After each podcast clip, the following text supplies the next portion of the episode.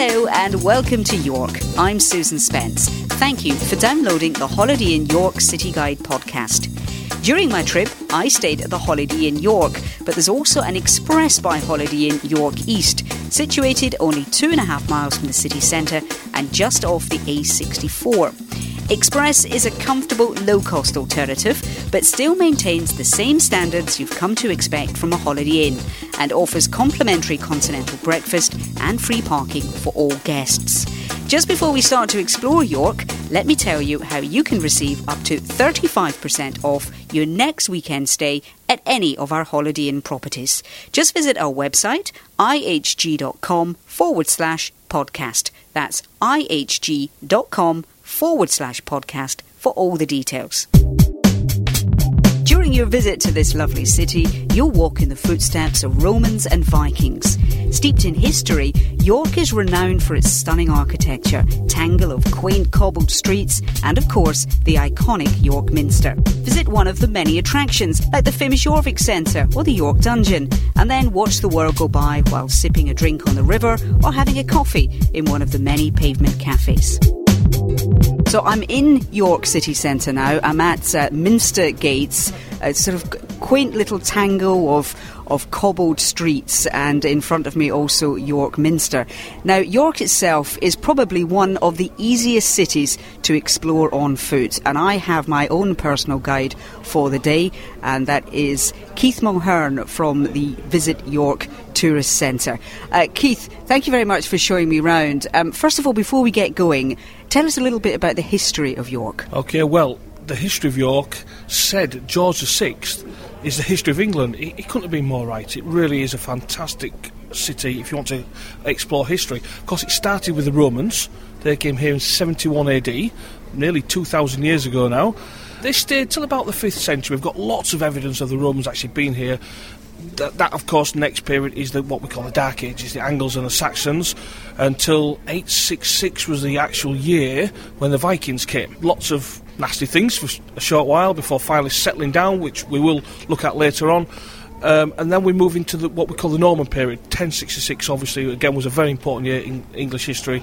lots of things happened in York around then and the Normans slowly moving to the, what we call medieval, which, to be fair, is what people actually associate York with. They say it's a medieval city. Of course, it had all this past and history beforehand, but there's all the buildings that you see around as you're walking around are really all medieval buildings. So we're going to start our tour at York Minster. Now, this is a huge building. It towers over all of the city.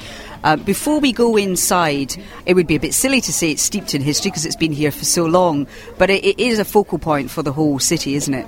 Absolutely, yeah. Referred to quite often as the jewel in York's crown, and, and quite rightly so.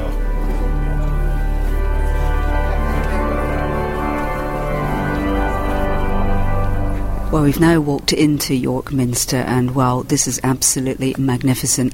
I don't know which way for my eyes to turn first. Up the way to see the, the wonderful ceiling. Uh, we've got some fantastic stained glass windows, and also there are just so many little nooks and crannies that if you didn't know what you were doing or where you were going, you'd miss them all. Um, Keith, first of all, tell us the story behind York Minster. Okay, well, you've got to go back to the 7th century.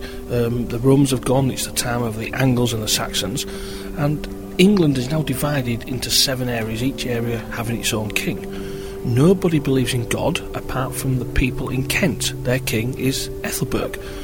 Now, he has a daughter, who I can only assume was quite a good looking daughter, called Ethelberga, because King Edwin, who was king of this area, Northumbria, where we are, he took a fancy to Ethelberga and he asked her dad if he could marry her. Her dad said, Yes, if you bring her bishop with her to York and you get baptised, build a church, then you can marry my daughter.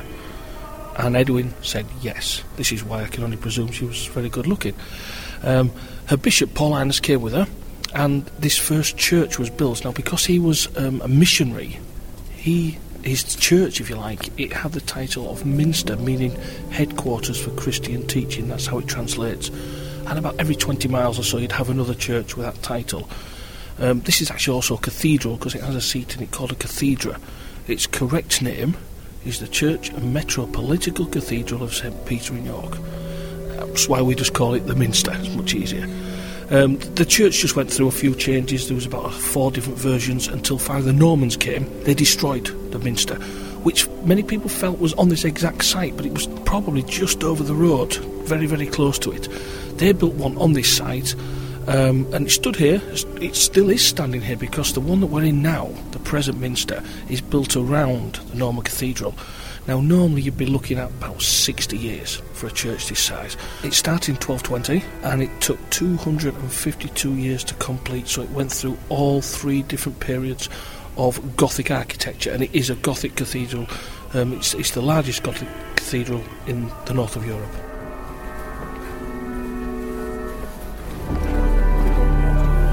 We are sitting in the chapter house at the moment, but one thing I noticed that coming through York Minster is that there are so many things to see and do that you wouldn't want to miss.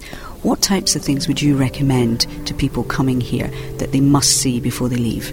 Well, you are quite right. It's a huge building. It's very, very easy to miss things like the chapter house where we're sitting now, um, used as a meeting room. I recommend just just come in, have a quick look, and you know really be in awe of, of the fantastic building that it is here.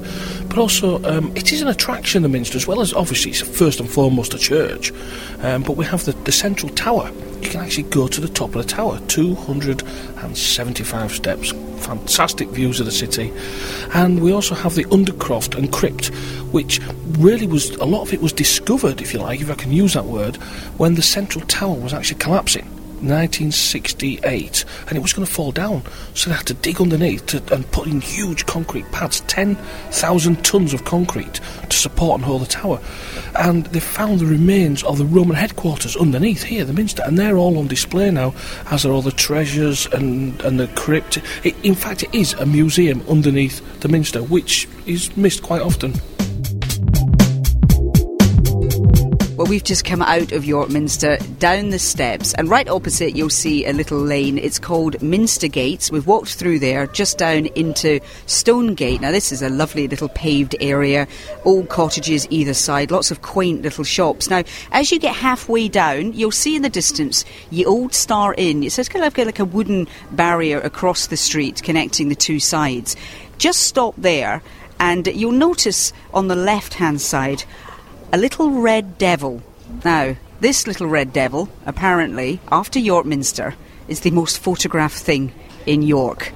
Yeah, he is. He stole my line, by the way. Then, um, he basically he goes back to medieval times.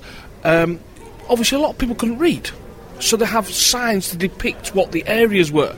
And just down this alleyway, that was the area of the printers. And they have the red devil t- to show that it's the area of the printers because the apprentice that worked with the printers got the nickname the printer's devil. Probably because after everything, all the type had been set, a lot of the letters were moved around and he got the blame, so that's where the name comes from. That's why we have the Red Devil. But he's very old, yeah, he's, he's absolutely um, one of the characters in York. If I could just mention the pub as well, as you said there, the Old Star Inn. It is the oldest inn in York. It's always had a licence, certainly since 1644, probably a little bit earlier. But the pub is actually behind the other buildings. Where it now stands, down like the little snicket at the side, um, that was the front of Stonegate in the 1800s. But the licensee built his house in front. When the next licensee came along, obviously other people had done the same, as you know, covering down the street he felt that the pub was, was missing something, it was behind, hidden away, nobody knew it was there. So he came up with the idea of putting this sign across the road, what we call a beam or a gallows sign.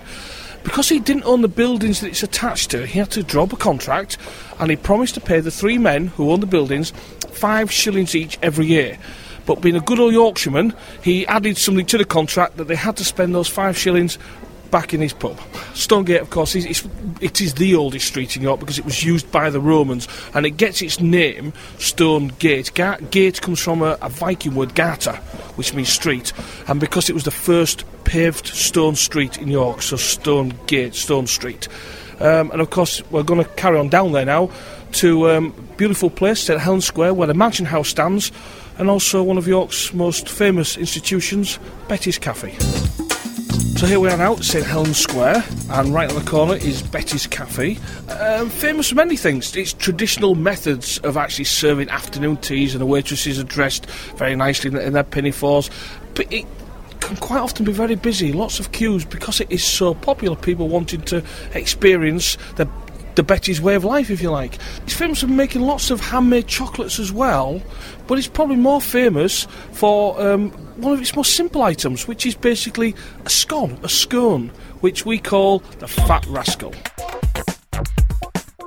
Well, we're now in the Jorvik Centre, which is probably one of the most popular attractions in York. We've come down the stairs, we're underground into kind of like a cave like situation. Uh, Keith, I- explain to me first of all the significance of the Jorvik Centre and actually what's involved while we're here.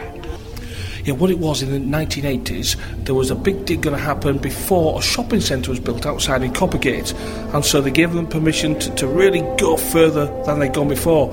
And it was absolute pure luck. They found the remains of a Viking settlement. The soil preserved the timbers at the bottom of the houses. Um, so the, the dig just got bigger and bigger. They realised the find was so huge they couldn't just cover it up.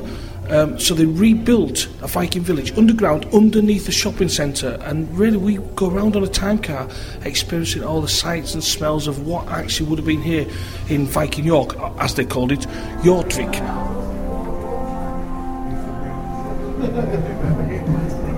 We've just gotten in the little car that's going to take us round through the Jorvik scene. And uh, one thing to note is that you will be able to listen to a commentary as you go around about all the different scenes that we're going to see.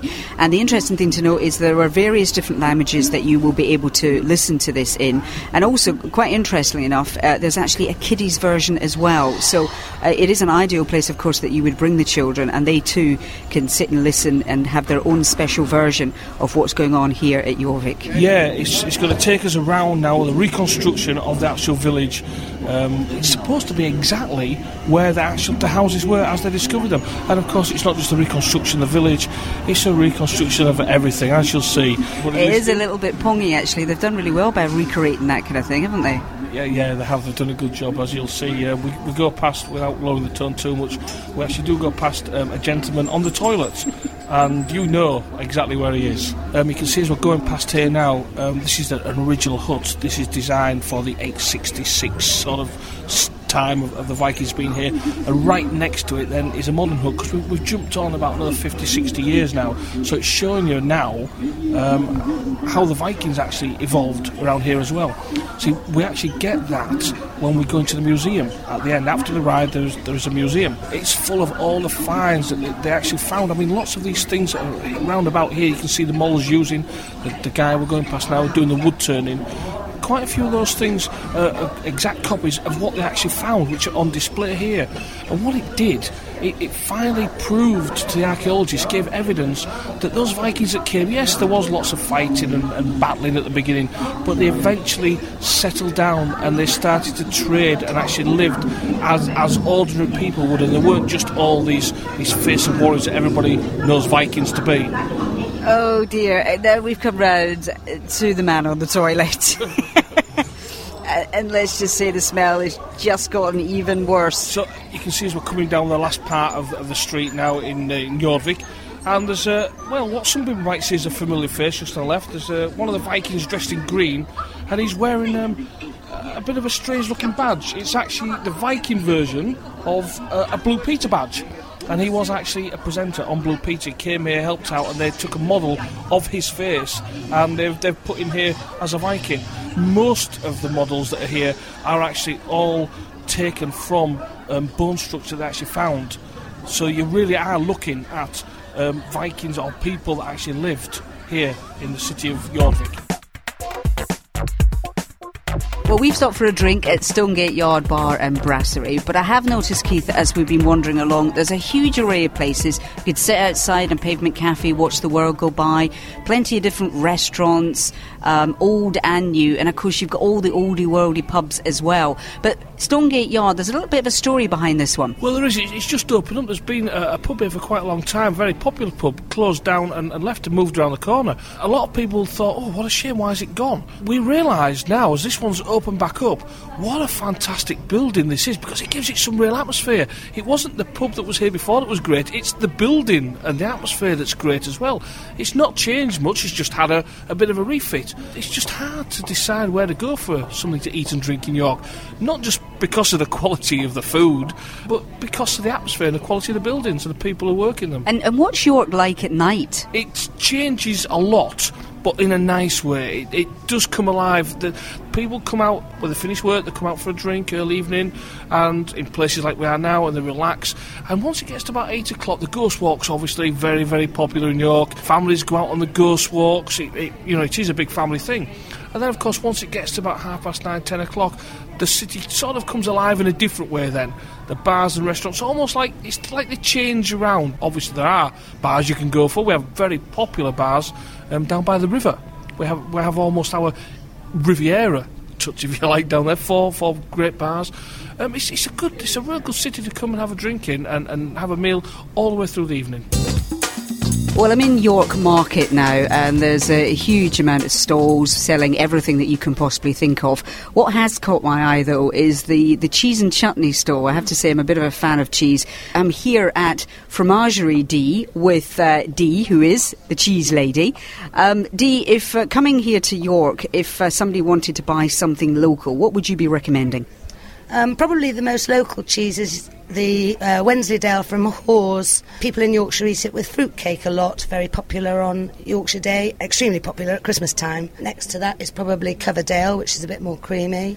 And then Shepherd's Purse is a local company doing Yorkshire Blue. Then there's Ribblesdale Goat, and obviously all the other Wensleydale ranges, the Wensleydale Blue, and the tourists often buy the truckles to take home as far afield as America. And what is a truckle? A truckle is um, a 200 gram piece of Wensleydale, either plain or in sheep's milk or with flavours in, covered in wax with a label on the back that gives a sell by date, so it's very good protection and great for a present. Now, as somebody Dee, who lives and works in York, what would you say is the best thing about being in the city? York has so many nooks and crannies, and it has a functioning outside market. It's got um, Parliament Street that attracts lots and lots of people. It, it's a great city. It's got loads of character. It's fantastic. Right, we're now in the York Dungeon. We're in the torture chamber, and I'm with Stuart, who is uh, dressed. Well, how, how are you dressed, Stuart? Uh, dressed as a Viking at the moment. Uh, we've just launched a new feature called Bloody Vikings. So, uh, kind of concentrating on the the, uh, the gruesome side of the Vikings rather than the farming and the making coins and all that. So, tell us what what happens here at, at, York Dungeon. There are lots of sounds. There are lots. Of, we can in the background. We can hear somebody as if they're chopping bones. What, what exactly, if uh, the visitors come here, what can they expect? Well, basically, it's a gruesome tour through the history of York. It's all led by live actors. So you go in a group around the building from show to show, actor to actor, and each actor tells you a story about the various darker aspects of York's history.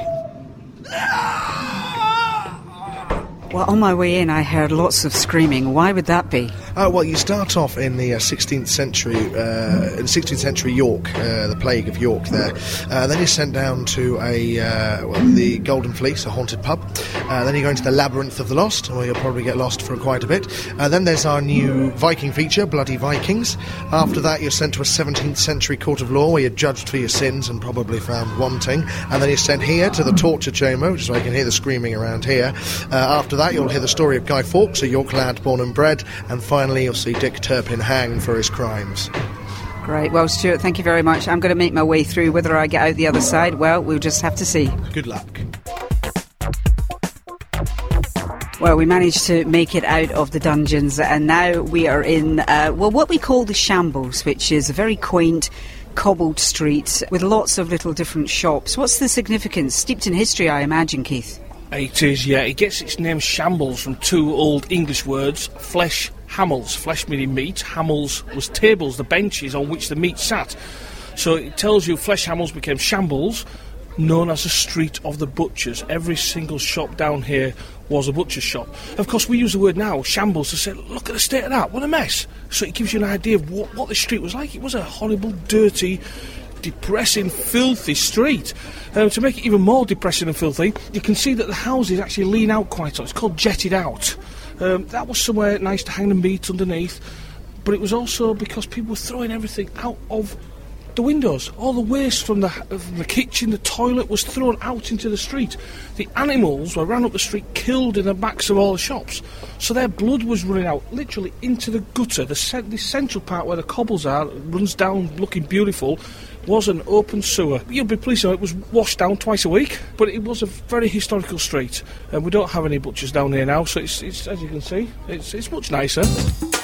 Well, we're coming to the end of our walking tour of York, and uh, we're just heading out one of the gates. We've actually been along the way hopping up and down part of the city wall, which is a great way to see a different side of the city. We've told you all about the various attractions and the shops and that kind of thing, but if you go up onto the wall, you can actually see the city in, in a completely different light, and you get that real sense of history because these are the original walls, Keith. Yeah, they are absolutely. Um, they've been altered a little bit because they, they, were built in medieval times as a defence, obviously, to keep people out. I mean, the Romans were the first people to, to do something, but what, what you see today is the medieval version built on top of the Romans.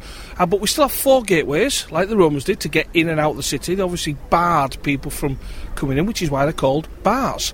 Um, each has its own story. Basically, what happened in the 1800s, the walls had no purpose anymore. We weren't going to be attacked, they weren't going to do any good. So they started to take the walls down. Now, thankfully, the people then who were Victorians, they saved the walls and they repaired them and they added the pathway for us to walk on. Um, it's hard to believe, but York wasn't a very nice place in Victorian times, a bit dirty, and tourism, as, as crazy as it sounds, was actually coming to York in the 1800s. We had railways, we had these big houses, Victorian people were visiting their friends, and what better way to walk around to view the city than, than literally walking on the walls? It, it was created the pathway for pleasure and that's exactly what we do today. People just walk on it, two and a half miles altogether. Now, there is only one section that was actually knocked down, unfortunately, um, before these repairs took place, um, and you have to get off a couple of other times, but they were all natural breaks where there was a river or a marsh to protect us basically the walls are just about practically intact. It take you about an hour and a half, two hours if you take your time, but it really is a fantastic way to get around to the city. And uh, as a final point, Keith, thank you very much for showing me your city. We, have had a, a, wonderful time, and there's so much to see and do here. Uh, before I leave you, though, uh, tell me what's your favourite thing about York? Um, I would say, well, we've mentioned already, obviously, the bars and the restaurants and the shops there's just always so much happening here, though, in York. People view it as a historical city, and it is, but it's as much a cultural city as, as anything else. There's literally something for everybody, and there's always something happening. Well, my trip to York has come to an end, and I think it would be fair to say that few cities rival the charm of York.